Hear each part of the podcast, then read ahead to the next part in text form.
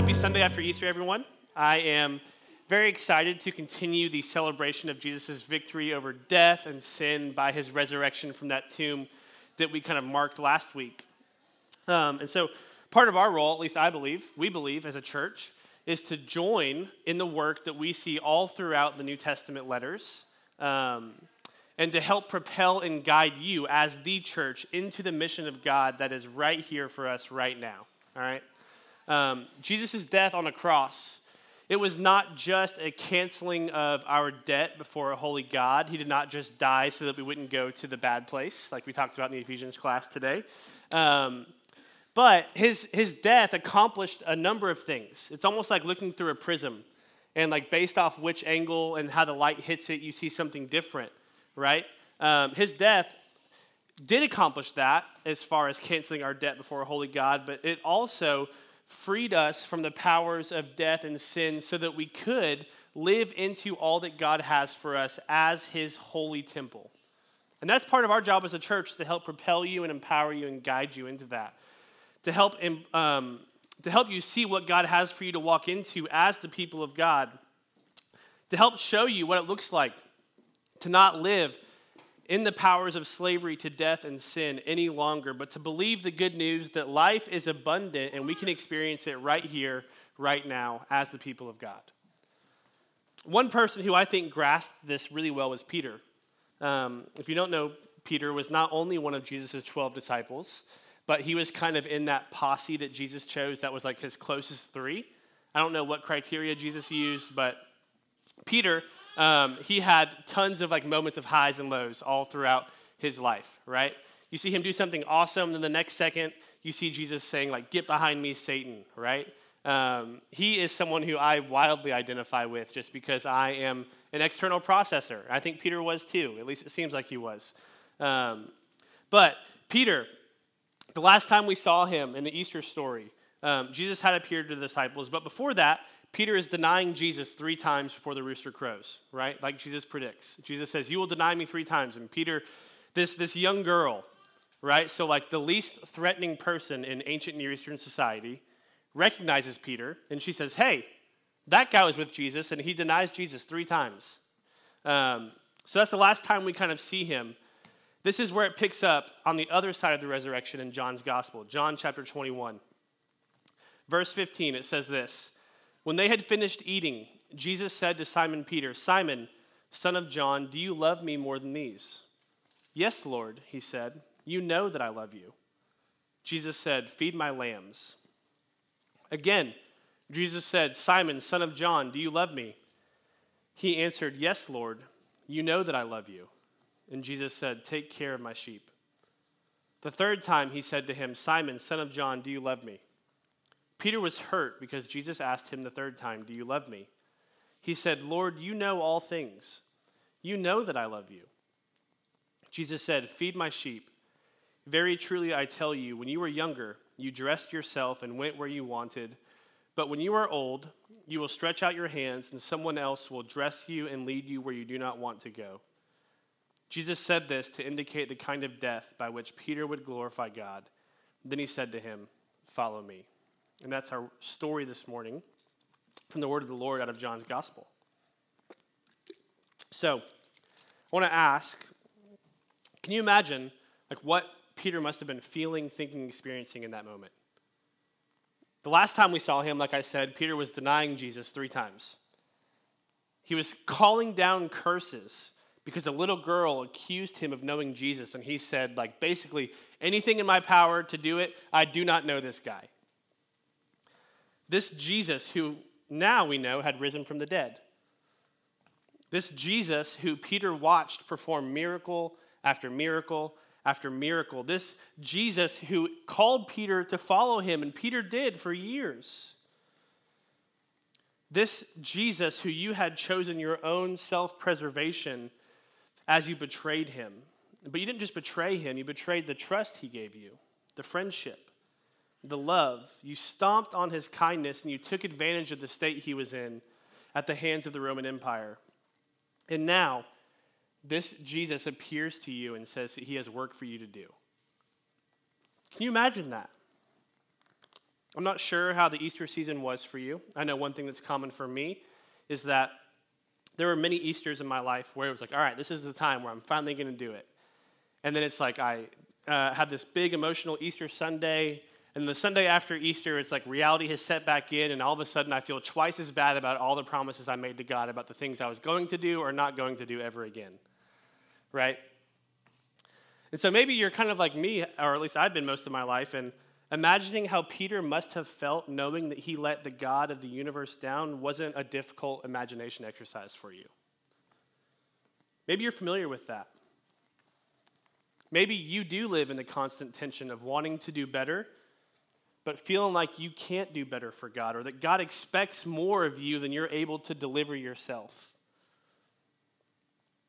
See, I think that we can learn a couple things from this story about how God deals with us, especially in the wake of us betraying Him, turning from Him, wandering from Him. One of my favorite songs, Come Thou Fount. You know that line where it says, like, prone to wander, Lord, I feel it, bind my wandering heart to Thee? Like that just gets me. You know, like the, the songs that just get you? Um, this is, hopefully at least, a teaching that is to those whose hearts, like Peter's, are prone to wander when things get difficult. Um, so, with that being said, first, first thing we can see from this interaction of Jesus and Peter is that God's ability to see and restore who we were created to be is, our, is greater than our ability to mess it up. It's really, really simple, okay? No matter what we think we've messed up, how great the betrayal may have been, how unworthy we actually are to step into the new life Jesus is trying to give us. In the kingdom of God, mercy triumphs over judgment. Romans 5, Paul says that where sin abounds, where sin is plentiful, where sin is everywhere, whether it's in the lives of those around you or in your life or in your habits or whatever, that grace abounds more plentifully. So here we see a picture of a Savior whose grace is greater than Peter's ability to mess it up. We would do well to remember that as the church of Jesus Christ. Number two, the questions that we need to hear may insult our ego. We still need to be asked them, though. I find it kind of like ironic or funny that in this account, Peter's genuinely hurt or insulted that Jesus asks him three times. Isn't that an interesting detail for John to include?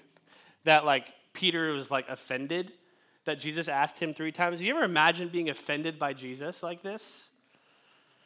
Never mind that three is like kind of a big deal when it comes to the Hebrew people, and it comes to numbers, right? Jesus was in the tomb for three days, kind of a big thing for them. Or maybe like Jesus was trying to redeem your three denials. I don't know if that was going through Peter's head. I have no idea. It's all speculation. All I know is that Jesus asks Peter a question, and he asks him it three times. And despite Peter being offended, Jesus, in his wisdom, decided it was what Peter needed to hear. I don't know why that is. I wish I did. The first point, and it, I still believe it because I made it five seconds ago, is that God's kindness and grace to redeem us and restore us is unmatched by any sin we could ever conjure up on our own. That's true. Fundamentally, I believe that is so true. But that does not mean that we come to God with ego, believing that we have all we need on our own and that this life everlasting thing we actually have figured out and don't really need Him for. See, we humbly approach the presence of the Savior and we accept that in God's wisdom that there will be convictions and promptings that are done in the kindness of God to lead us to more life, to life abundantly to greater richness and joy in Christ. You see, Jesus loved Peter enough to believe that what he needed in order to step into who he was making him into was worth asking, even when the question hurt his feelings. Jesus hurt someone's feelings in this passage. And so we have to accept that sometimes what God is leading us into, or into giving up, that sometimes it's going to hurt our feelings. Sometimes it's going to be painful. Sometimes God is more interested in helping us break free from destructive sin patterns than coddling a fragile ego. I think God is interested in producing resilient disciples, ready to face all that the powers and principalities of evil are throwing against us. I think that's a word that we desperately need to hear because the truth is is that once we have had our identity restored in Jesus, our, my next point is that our identity always comes with meaningful work. I don't know what season of life you're in, whether you feel like there's no meaningful work for you, whether you feel like meaningful work has passed you by or it's somewhere in the future.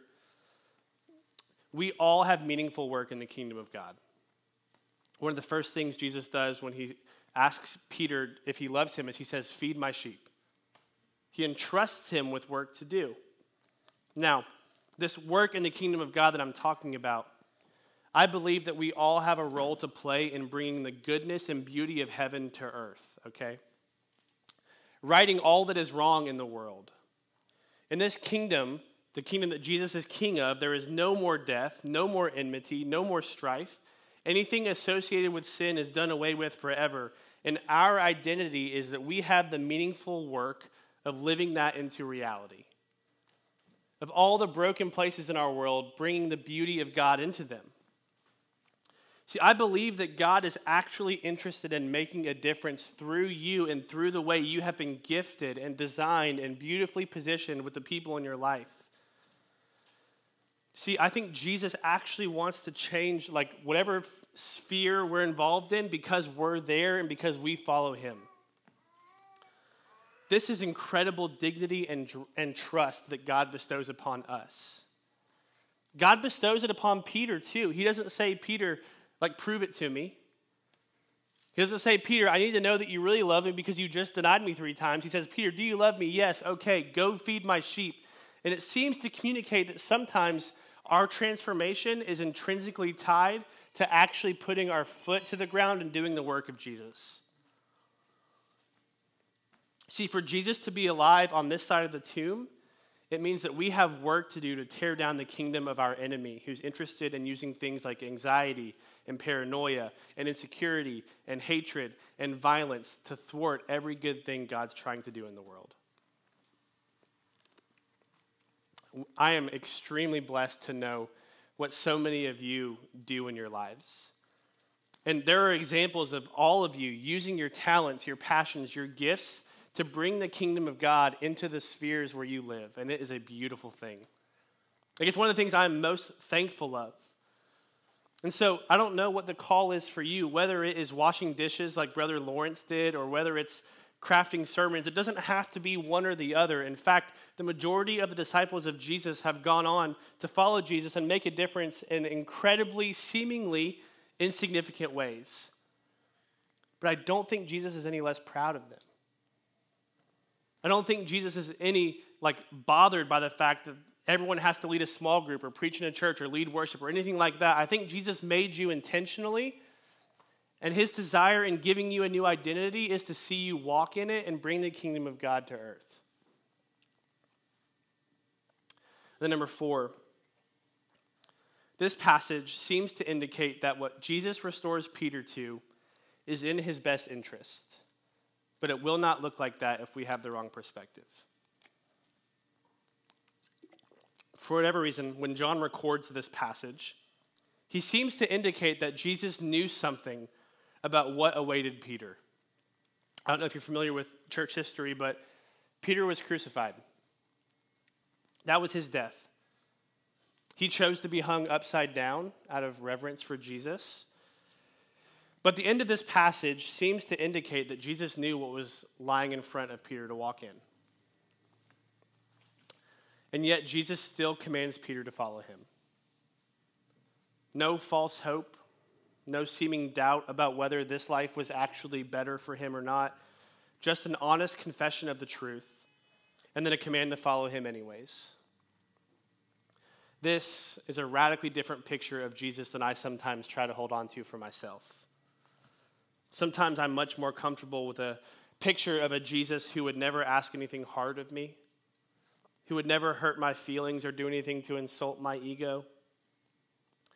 But the truth is, is that we get a picture of a risen Lord who knows that the implications of his resurrection are that we do not need to fear anything in this life, even the end of it as it death itself. And that's true because where Jesus has delivered us into, which is the kingdom of heaven, is ultimately worth everything and then some. We confess to believe that. Listen to the words of this same Peter as he was writing to a church who was experiencing heavy persecution in Asia some years later. This is in 1 Peter chapter 1.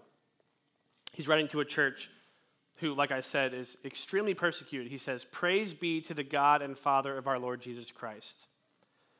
In his great mercy, he has given us new birth into a living hope through the resurrection of Jesus from the dead and into an inheritance that can never perish, spoil, or fade.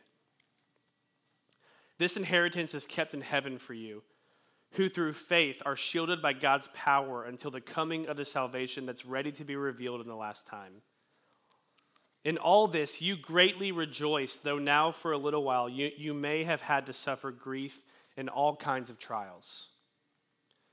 These have come so that the proven genuineness of your faith, which is of greater worth than gold, which perishes even though refined by fire, may result in praise, glory, and honor when Jesus Christ is revealed. Though you have not seen him, you love him. And even though you do not see him now, you believe in him and are filled with an inexpressible and glorious joy, for you are receiving the end result of your faith, the salvation of your souls. This is the Peter who lived through the death of his hope, literally. He saw Jesus die. He saw the hope of the Jewish people die. And yet now he is writing to Christians experiencing persecution and saying that as long as Jesus is alive and, on, and risen from the tomb, your hope is also. The inheritance that we are promised in Jesus, the day that all of us in here yearn for and long for, the life that we're dying to experience and know, that is guarded by God's own power, and nothing can taint it, Nothing can make it perish or spoil or fade. This is as permanent and certain as those words can ever mean. And not only that, but that is cause for us as the church to rejoice. See, for a church who is experiencing persecution and what Peter calls grief and all kinds of trials, they get to rejoice together as a family because of the reality he just named. That nothing can change where they're headed. And this is a reality that, as Christians at times, they've been mocked for, they've been called crazy for believing in, they've been called escapists at times. But they are a people who live by faith. And faith is really important to God. I don't know if you've read a lot of scripture, but it's kind of one of the big deals in the New Testament is like a life by faith, right? If you look at people like Abraham, it was credited to him as righteousness because of his faith, right? Yeah. So you'll see that faith for the people of Israel was a really, really big deal to God. And this is even with a backdrop of inconceivable sin in their lives. Like, God was willing to work with them because of faith, despite sin in their life. And I think God wants us to have faith that is genuine and refined and deep and robust, but not because I think God is like some cosmic narcissist or like he has ego problems or something like that. But I think that because God knows that the greater our faith is in Jesus, the greater our ability to rejoice in all circumstances and to be filled with an inexpressible and glorious joy that gives us life despite any circumstance we could ever live through. I think faith is directly correlated to that. See, we have the unique privilege as God's children of getting the chance to believe that we have the opportunity to rejoice in God no matter what's happening in our lives. No matter what we're experiencing, no matter what is going on in the lives of those around us, we get to rejoice because where we are headed, what is ours in Jesus, is imperishable. Nothing can defile it, nothing can touch it. Nothing that we could ever experience in this life will change that. Now, this doesn't mean that we get to bypass emotions or seasons of grief or laments or sorrow, or that those things aren't healthy. Jesus modeled those for us. Jesus was familiar with those. He was a man acquainted with grief. That being said, um, it does mean that because of who we are, which is inheritors of the kingdom of God by the grace of Jesus, that we can actually be people who are filled with hope and joy. I want you to ask if you can picture yourself as a person of hope and joy. I don't know about you. I'm almost 30, not quite, 28. But um, life is a lot busier and more difficult than I thought it would be when I was 28. Um, hope and joy just seem like so much work. I don't know about y'all, but problems were so much easier to deal with when I had like this youthful vigor that was like, oh yeah, that's whatever, I'll just move on, right? Now it's like I find myself dwelling on things, and it's like, why am I still mad? I, I just, I can't even muster up the energy to like not be upset about this. It just comes so natural. How was I so happy all the time as a kid? You see, I think that what Peter is saying to this church is that the reality of Jesus being raised from the dead and conquering death, the freedom in the life that he is offering us, the purpose that that same Jesus gave Peter to walk in really meaningful work, including the work he's doing right now by writing this letter, that all of that means that we can actually learn to delight in and find hope in and rejoice in God because God is that good. Like, can you believe that? I know it's difficult. I know that there are circumstances that say otherwise. But God Himself has promised to satisfy the deepest longings of our heart. And even if we throw it all away like Peter, we too can be restored with purpose and dignity. Because that is who our Savior is. That's who He's always been. That's who He's always promised to be. Jackie Hill Perry is a, um, a theologian. If you don't know her story, she felt strongly about repenting of her life apart from God, where she chose to pursue whatever she thought was right in a variety of different avenues. And uh, she chose to turn from a lot of those things and seek God. And she says this as she reflects on the things that once held her affection and were the source of her happiness or joy as she understood it. She says this Could it be that God would not have me going about the rest of my life believing that these lesser forms of love were the real thing? Perhaps His love, this love that He filled to the brim with, was pouring over into his dealings with me. And perhaps this love was compelling him on the basis of grace, which is an undeserved love, to help me see that every person, every place, or everything that I loved more than him could not keep its promise to love me back eternally. You see, in Jesus, we have someone who has promised to love us eternally, no matter what. And that is worth rejoicing in. And as trite as it may sound, choosing to rejoice, being a person capable of rejoicing in difficult circumstances, I think is something God wants for us. I think God wants us to be a resilient group of people, not because God wants to punish us if we get afraid, but because there is so much more life to be found in this way of doing it if we will just try it. I think God doesn't want us to leave all that He has for us unclaimed. I think God's just that good and that kind and that wise. And He knows things about life that we haven't learned yet.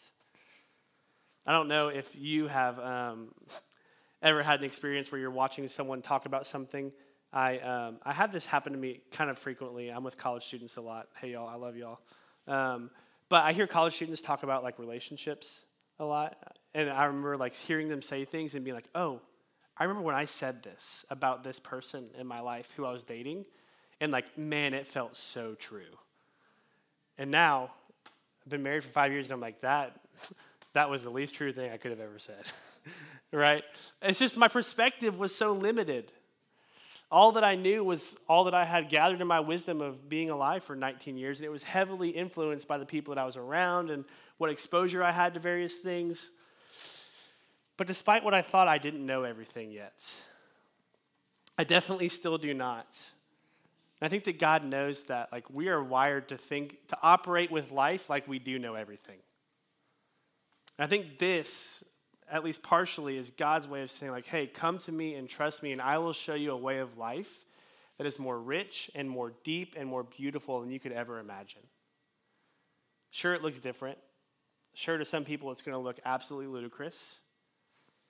But I think it's for your good. And you can actually do it. I think if we um, have trouble believing it, we should look at the life of Peter, who said that his own literal life was worth giving to this movement and worth following. So, um, with that being said, uh, I will pray for us, and then since I am not feeling super great, I have asked Matt to serve communion. So, if you would like to receive communion from, from Matt, you can. Um, we did this last week. Um, it's no more holy or special or anything. It's just sometimes when we use our bodies in different ways, it's just really helpful to like help get information from our heads to our hearts. Um, and so, if you would like to receive communion, um, and just with the posture of your body, you can come up and Matt will break the bread and give you the juice, um, and he'll serve it to you.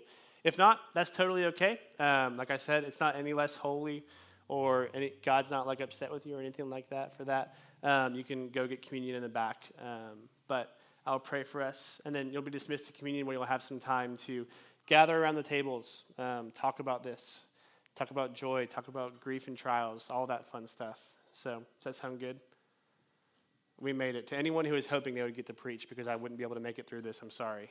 Um, but um, I'm glad we got to do this together. Let's pray. Father, we love you.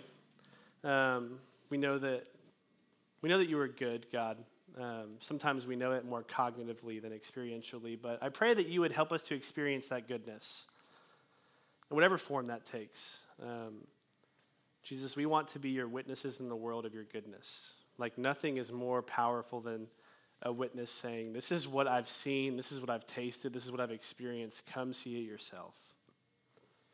So, Jesus, as scary as it may be, I pray that you would make us into people of great joy, that you would make us into people of great faith, um, to love you and to trust you, despite what um, you inspired Peter to write, having experienced griefs and all different kinds of trials at times.